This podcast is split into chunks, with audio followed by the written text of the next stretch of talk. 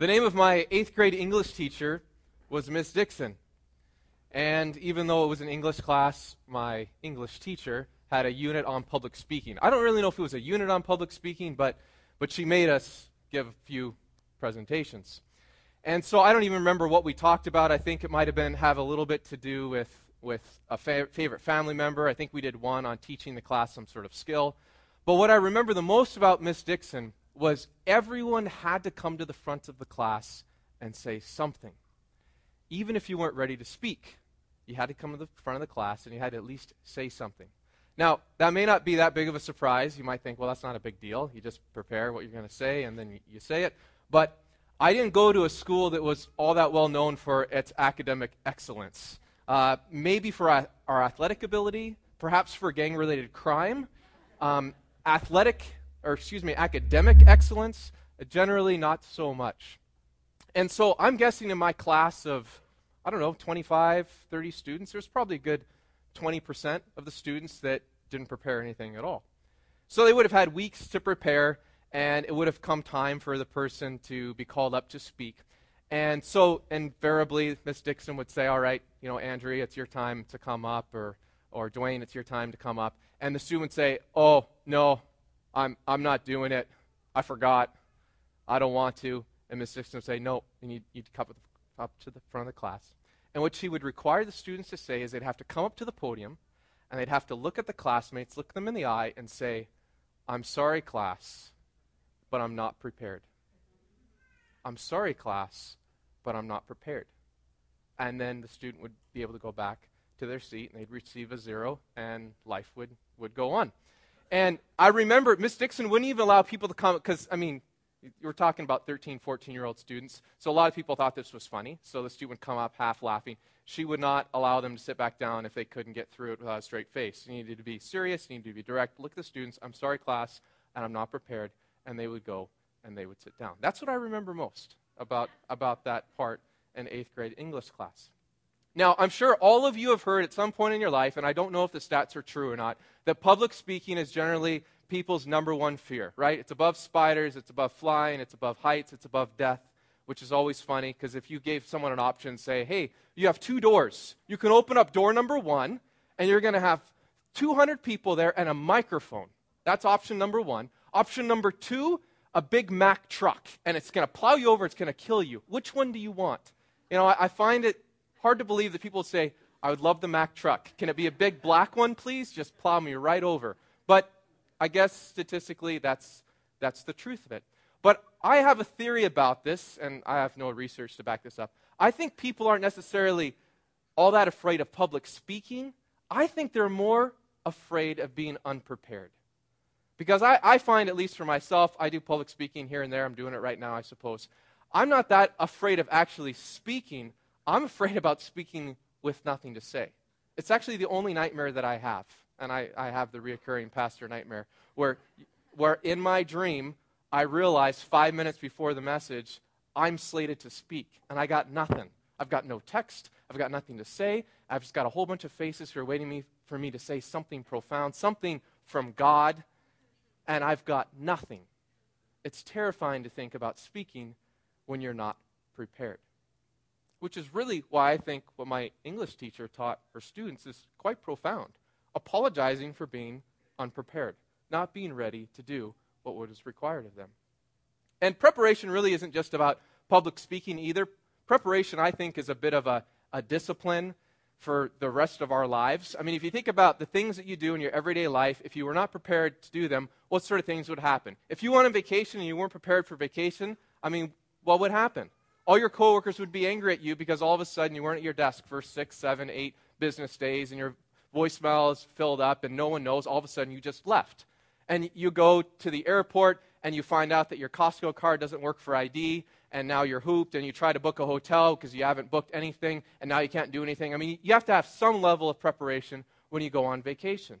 You have to prepare your vehicles, right? Uh, the last week or two when it's been cold outside, some of you probably ran out of window washer fluid. That's the worst in weather like this. Or your tires were a bit low, or you didn't have an ice scraper because you took it out last March and now you don't have it. I mean, you have to have some level of preparation to operate a vehicle. uh, our bodies need preparation. Anyone who just decides to say, you know what, I'm just going to go for a 10K hike today and let's just see what happens. You find out the next five days when you're walking like a robot and you can't go downstairs, no, no physical preparation was done, and you pay the consequences. Our financial lives, you have to prepare for our financial lives. If you don't, then you'll find out that you have overdraft fees and, and your line of credit's going to expire, and you actually can't outspend what you make, despite what you hear credit reports tell you. It's possible. Preparation is key. And whenever we make any sort of goal, if you have a goal, it, I mean, I've heard some people have these goals. They want to hike the, the, the seven highest peaks on the seven continents. I mean, you have to prepare for that. You have to figure out when am I doing this? Am I going to do this when I'm 78 and I've got five weeks to live, or am I going to do this during my prime? If you've got a goal this year, you say, I want to give 10% of my income, my 2012 income to charities this year, you got to plan for that. It's not just something that, that you do spur of the moment, for the most part. And what I found is that if we fail to prepare, we actually prepare to fail. It's just, it's just one of those uh, life principles that we find. If we prepare to, or if we fail to prepare, we prepare to fail.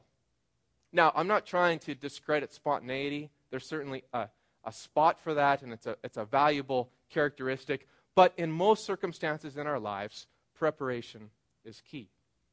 Now, some of you might be wondering what this has to do with the book of Acts and with our sermon series. Some of you might be thinking, Keith has not prepared this morning. So he's rambling on and on about preparation in the hopes that time will expire and you would have missed out on some point. But if you think about the book of Acts, the book is really about preparation. It's about men and women who are preparing the hearts of their listeners to receive the gospel. It's about men and women who are preparing themselves to be obedient to the Spirit of God as the Spirit leads these individuals to build the church. It's about these people being prepared for growth. I mean, we have, we have thousands of converts that are coming. They had to have some sort of plan for what do we do with all these people? How do we teach these people? These are men and women who are preparing themselves for sacrifice. They're preparing for all sorts of things throughout this book. It's a story of getting prepared and being ready to spread the gospel message. And it makes me wonder as I read the book of Acts if we're ready. Because many churches, and I would put ourselves in, in this lump as well, we, we, aspire, we want to be like the early church. Here, a, a lot of uh, conferences talk about this, books. Other churches say, oh, if only we could be like the early church. Wouldn't it be great if we did things like the early church? Well, I think if we're really serious about that, then we have to say, are we ready? Are we prepared for this? Are we prepared like they were in that regard? Well, today's story has a bit to do with preparation, and it's in the 16th chapter of the book of Acts. If you have your, your, your Bibles with you or your mobile device, or you want to look up on the screens, there'll be a few verses up there as well. We're going to be looking at Acts chapter 16. And there's a number of things that happen in this story, and you'll see some links of them throughout the, the story that we'll be focusing on this morning. But the first 10 verses kind of say what's going on and who's doing what. And, and the story is primarily focused on two characters. We have Paul and we have Silas. But early on in the chap, chapter 16, we find out that when they're in Derbe, they meet a man named Timothy. And they invite Timothy along for their adventures. And so Timothy joins this group of disciples. And then we have Luke, who's the author of Acts. And he actually starts speaking in the first person plural. He's saying we all the time. We did this, we went there, we decided not to do this. So we know we have at least these four men, and there's probably others. And they end up going to a, a city, a, a, small Roman colony called Philippi. And that happens uh, right around verse 16 or so. Uh, in actually, verse 11 and 12 is, is when they get to Philippi. And there's one short story there where they're, they're speaking to a group of women, and there's one woman named Lydia, and she comes to, to know Jesus Christ and she's baptized and she invites the group over to her home. She's hospitable to them and they share some time with them there. And then the story goes into uh, verse 16, and that's where we're going to pick it up. I'm going to summarize the first part. And this is just one of those strange stories that you read in the book of Acts and you think, what is going on? How, how did this happen in that day and age? Does this still happen? Oh, what do we make of this?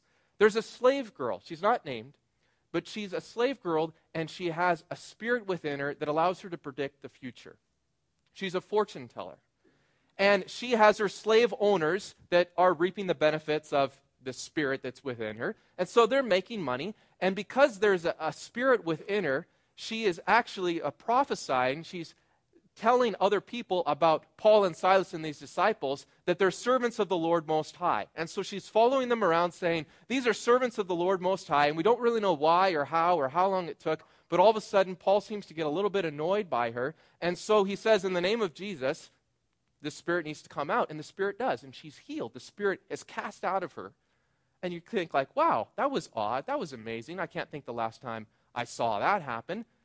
And then we find out that her owners weren't too pleased about this because this was their nice business plan that just went awry. And so they go after Paul and Silas. They have no more means of income for this, this slave woman now. And so they get angry about it.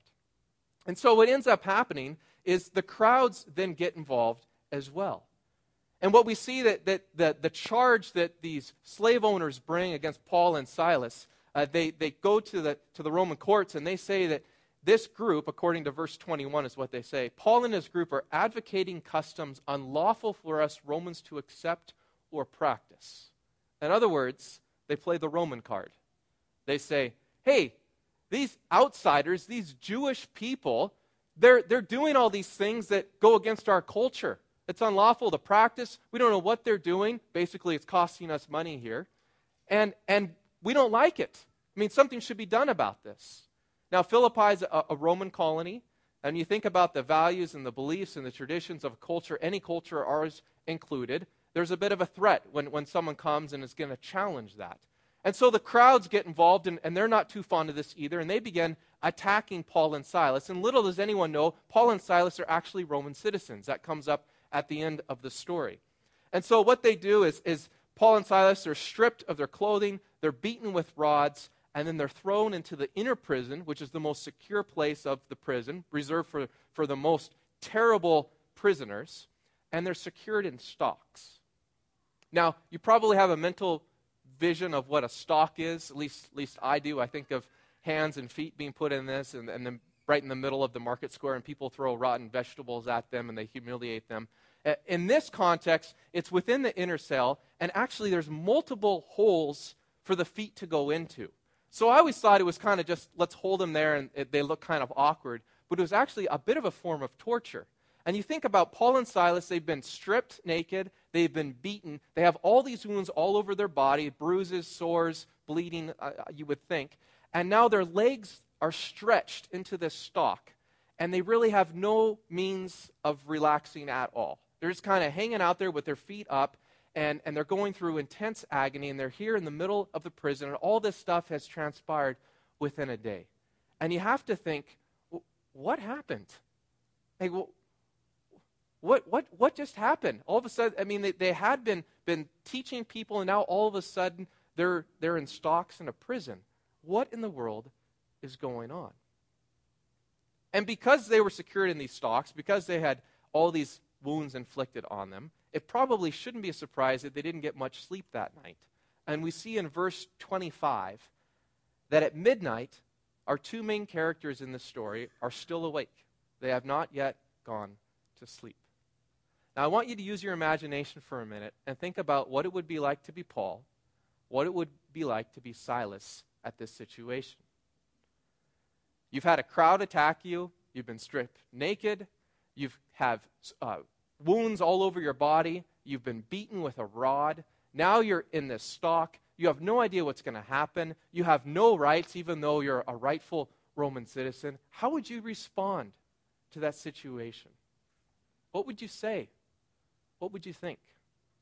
What would you be inclined to do? Personally, I think I'd be complaining.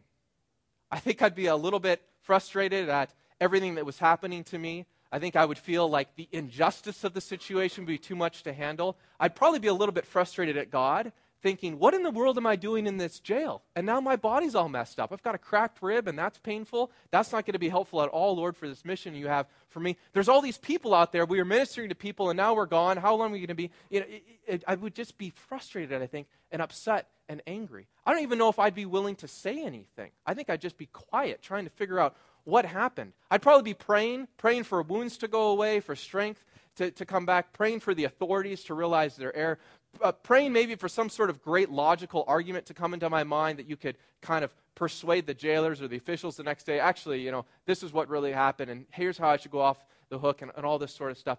But what would you be doing if you were there in the stocks that night? Well, the story tells us that Paul and Silas were praying, just as you might have been praying. But their prayers seemingly didn't have to do much with a pity party prayer or a, a take care of me prayer or, or heal my mo- wounds right away. These were prayers of exaltation and praise. Verse 25 in Acts chapter 16 says Paul and Silas were praying and singing hymns to God. They hosted a midnight concert.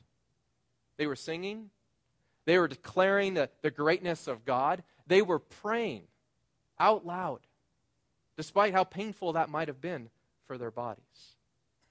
How could they do this? Like physically, how could they do this?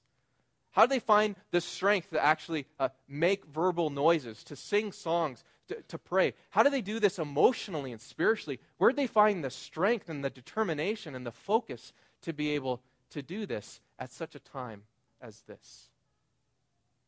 Well, the story doesn't tell us how. There's lots of questions that we have of the text, and in this story, we don't really know how they were able to do it.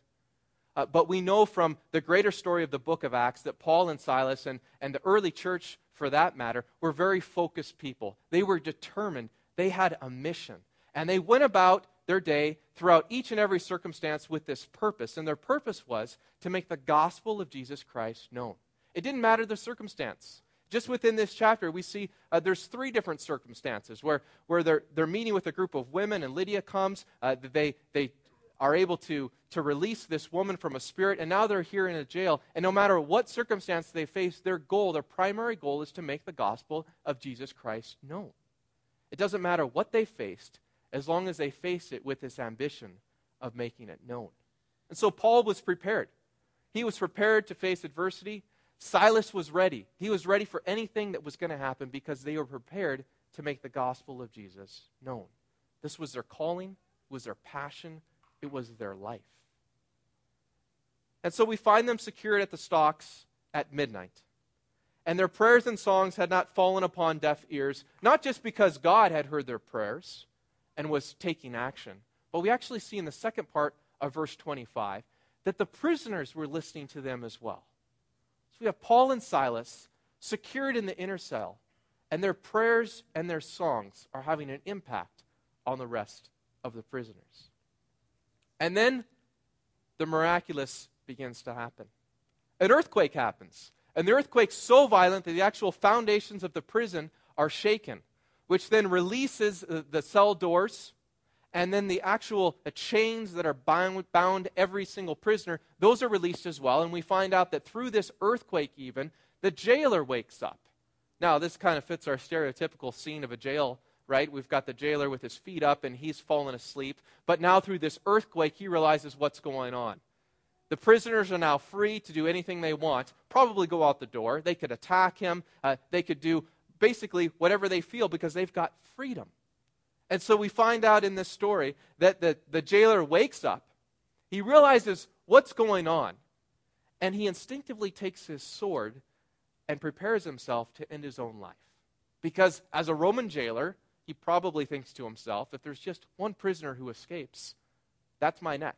This is my duty. This is my job to make sure that my jail is secured. And so he instinctively takes this sword, ready to end his life on his own terms. And then we see Paul intervene. This is what Paul says before the jailer can do anything hurtful Don't harm yourself. We are all here. Paul understands what's happening. Here's the jailer, the jailer who would have secured him to the stocks, the jailer who would have uh, kept guard over the, the entire jail. And Paul says, Don't harm yourself. We are all here. Not just Paul and Silas, but from the context, everyone in the jail. Which makes you think, what sort of impact did Paul and Silas have on the rest of the people in the jail that they would either choose not to do this, have compassion on this jailer as well, or, or perhaps heed the instructions that Paul and Silas would have given them? And so the lights are turned on in the, in the jail, And the jailer rushes over to Paul and Silas, drops to his knees, quivering, and he asks a question that transforms this entire story. He says, Sirs, what must I do to be saved? What must I do to be saved? Now, the jailer could have asked a lot of other questions. I thought about a few of them that might have been appropriate. He could have said, Was that an earthquake that just happened? He could have said, Am I dreaming? He could have said, Why are all the prisoners still here? He could have asked, Who are you? He could have said nothing. He just could have thought a whole bunch of other things. He could have thought, Whoa, that was, that was a close one. Um, I wonder who I could have blamed that on. I wonder if what sort of excuse I could have come up with. Uh, I wonder what the magnitude of that earthquake really was, if we, if we could get that in the newspaper later on. I mean, all these sorts of things could have been going on in his head, but he asked this incredible question What must I do to be saved? And I bet that if he would ask a different question or responded in a different way, I bet you both Paul and Silas would have had a good response for him as well. Because they were the, in the habit, they were prepared to make the gospel known in each and every circumstance that they came into. But instead, Luke tells us what the jailer did say on that day. He asked the simple question What must I do to be saved? Now, if I can put you back in the place of Paul or of Silas, in that jail, under those circumstances, what would you have said? If the jailer was on his knees, shaking in front of you, and said, What must I do to be saved? What would you say? Or to change the context into something a little bit more understandable, if you were asked this question later on today from a stranger, a family member, a friend, if they looked at you today and said, What must I do to be saved? What would you say? If it happened this upcoming Thursday, what would you say? Well, Paul and Silas were prepared. They were ready to respond to this question. And this is what they say in verse 31. Believe in the Lord Jesus, and you will be saved, you and your household. Then they spoke of the word of the Lord to him and to all the others in his house. At that hour of the night, the jailer took them, and he washed their wounds. And immediately he and all his household were baptized. Then the jailer brought them into his house and set a meal before them. He was filled with joy because he had come to believe in God, he and his whole household. Now, it's hard to read this story and to not think, this is an amazing story. This is like this is borderline unbelievable. We've got, we've got two men thrown into prison. We've got an earthquake that happens. We have chains that are released. We have prison are open. We have other prisoners who decide not to leap out. We have compassion. They, they spare the jailer of his life. Not only is he saved physically from death, but he finds out that, that now he has eternal life. He has spiritual renewal, not just for him, but for his entire family. This is, oh, this is an amazing story. That's what happens, I think, when we read this story. But what I don't think should be amazing, what I don't think should surprise us from this story, is that these two men were actually prepared to give an answer. That shouldn't surprise us at all.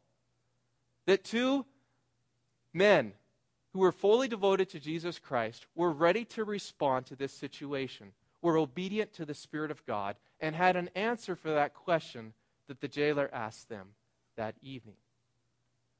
But responding to that question took preparation, it required obedience.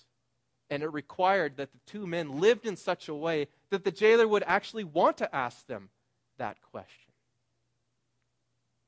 Now, if there's anyone here this morning who is asking this same question, I want to make sure that you understand the answer that, that Paul and Silas gave. The same answer that applies to today. That if you want to know what you must do in order to be saved, that you would understand it's belief and belief alone. It is faith and obedience to Jesus Christ. It's accepting Him as your Savior. If you have not done that, please don't leave here this morning without telling someone about it so someone can pray with you, so someone can help you understand the commitment that you've made. You can talk to Pastor Brad or myself or someone from our prayer team later on this morning. But please don't miss this message of the gateway of salvation. It is through Jesus. I think the point that I want to isolate outside of that obvious point of salvation is this always be prepared to make the gospel known. Always be prepared to make the gospel known. Paul and Silas were ready, they were prepared. They had ambition, they were focused, and it really didn't matter what situation they found themselves in, they would go with it. They were prepared for it. It didn't matter if, if they were going to suffer for the sake of the gospel. They were ready to sing when their bodies were aching. They understood that they were going to have influence, that God was going to, to use this situation to bring about opportunities for them to spread the message of the gospel. And when we look at the context of this entire chapter, we see that these disciples are prepared for every situation. They're prepared to receive this invitation from Lydia earlier in the chapter. We don't know what that looked like. We don't know if they had some sort of agenda. We don't know if, if they had dietary problems and they didn't want to go to some stranger's house and maybe get food poisoning. I mean, as silly as that sounds, that's not just the easiest thing to do to, set, to accept an invitation to go to someone's house and have a meal. But they, they were prepared. They were prepared to do whatever they needed to do to make the gospel known. And so they went. And they were prepared when they interacted with that, that slave girl who was oppressed by a spirit. It didn't matter to them that there were slave owners. It didn't matter to them that, that maybe they would have all these terrible things happen to them, which eventually they did. They were prepared. They were always prepared to make the gospel known. And so they acted with obedience. And then here in the jail, they did the exact same thing. They were always prepared to make the gospel known. Each family's, or excuse me, each story is different but each one required preparation. And these Christ followers were always prepared to make the gospel known. And if you're serious, if you're serious about being obedient to Jesus, if you're serious about following him, if our church is serious about doing this, if we're serious about ser- seeing stories like this, stories that we read about in the book of Acts, happen in our community, happen in Willoughby, then we must be prepared to make the gospel known. Now, this idea of preparation is not just isolated to the book of Acts. Uh, we see other instances in the New Testament. For example, the, the book of 1 Peter. 1 Peter chapter 3. This is a great verse. If you've not memorized this verse, uh, I challenge you to write this down and meditate on this verse throughout the week. Peter says this Always be prepared. Always be prepared to give an answer to everyone who asks you to give the reason for the hope that you have. And do this with gentleness and respect. Always be prepared to give a reason for the hope that you have. Your faith, your hope, your trust, why you persevere, always be prepared, Peter says, to testify to this hope that you have. Always be prepared to spread the gospel message. Now, if we want to follow this teaching, I think the application is pretty simple. We have to get prepared. We need to be prepared. We have to be more prepared today than we were yesterday. And we should be more prepared six months from now than we are today. It's a journey, it's a process, it's preparation, it's hard work, but it's about being obedient. It's about being faithful to Jesus. It's about being a useful vessel wherever we go so that we can spread the message of the gospel. And some of you already might be writing down notes and you might be saying a silent prayer to yourself and thinking, well, what, is, what does that mean for me?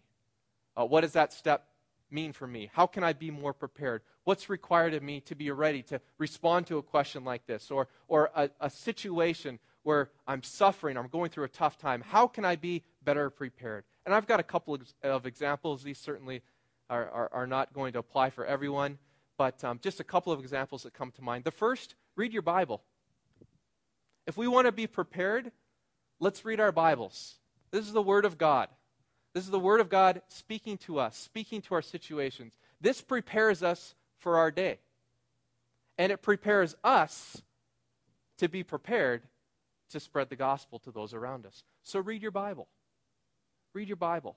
Can you imagine how much better prepared you would be, and I would be, and our entire church would be if we read the Bible with more regularity? If the Spirit would be able to remind us of a verse that we had read that day that we could encourage someone else with, or a word of truth that, that, that we could boldly say to someone else when the Spirit of God prompts us. Read your Bible. It's a way that you can be prepared. Another idea, and this one I'll even let you think about for a couple of weeks. Uh, three weeks from tonight, uh, we're hosting a Pragmatics event. We, we host Pragmatics uh, a few times a year. And the purpose of pragmatics is we want to give people a practical tools for everyday life. And on February 12th, our own Danny Ferguson here at, at Jericho Ridge, who's a local missionary, he's going to be telling us how we can, sh- how we can share our stories. How essentially we can take this message and we can apply it. How we can be better prepared. How we can uh, give an answer to the hope that we have, to the transformation that we've experienced. How we can talk about our faith and our perseverance amidst everything that we come across. And here's the thing about the story of, of Paul and of Silas being thrown in prison that amazes me.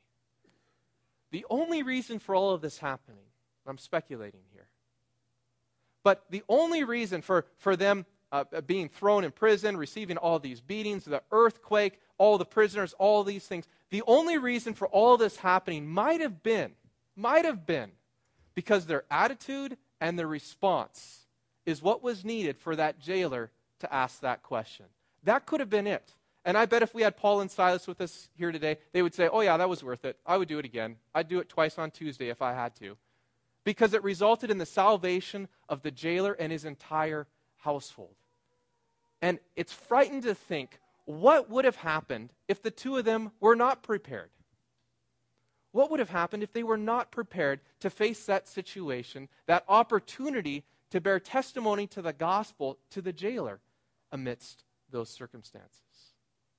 And the thing is, is I think we have similar opportunities in our lives. I think there's stuff going on in our lives, there's stuff going on in other people's lives, and all of it might be leading to this moment where someone says, I trust that person enough to ask a question like this What must I do to be saved? Or to ask a question like this What would you recommend I do in the following situation? Or to ask a question like this Will you pray with me? I don't know what that means, but are you prepared to pray with me? And so, church, I ask you, are you prepared? Are you willing to get better prepared? Now, I would love to have a church full of jailers. Can you imagine what it would be like if, if we had a church full of people who, at some point in their life, like this jailer, asked someone from Jericho Ridge, asked someone from the community, asked that question of, What must I do to be saved? And they got a response.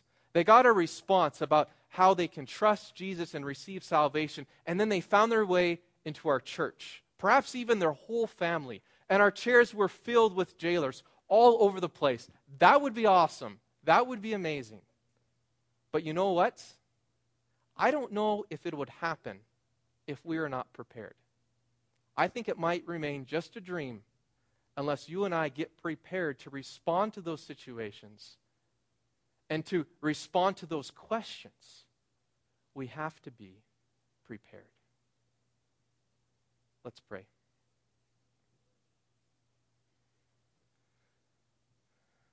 Lord God, we want to thank you for the faithfulness of your people.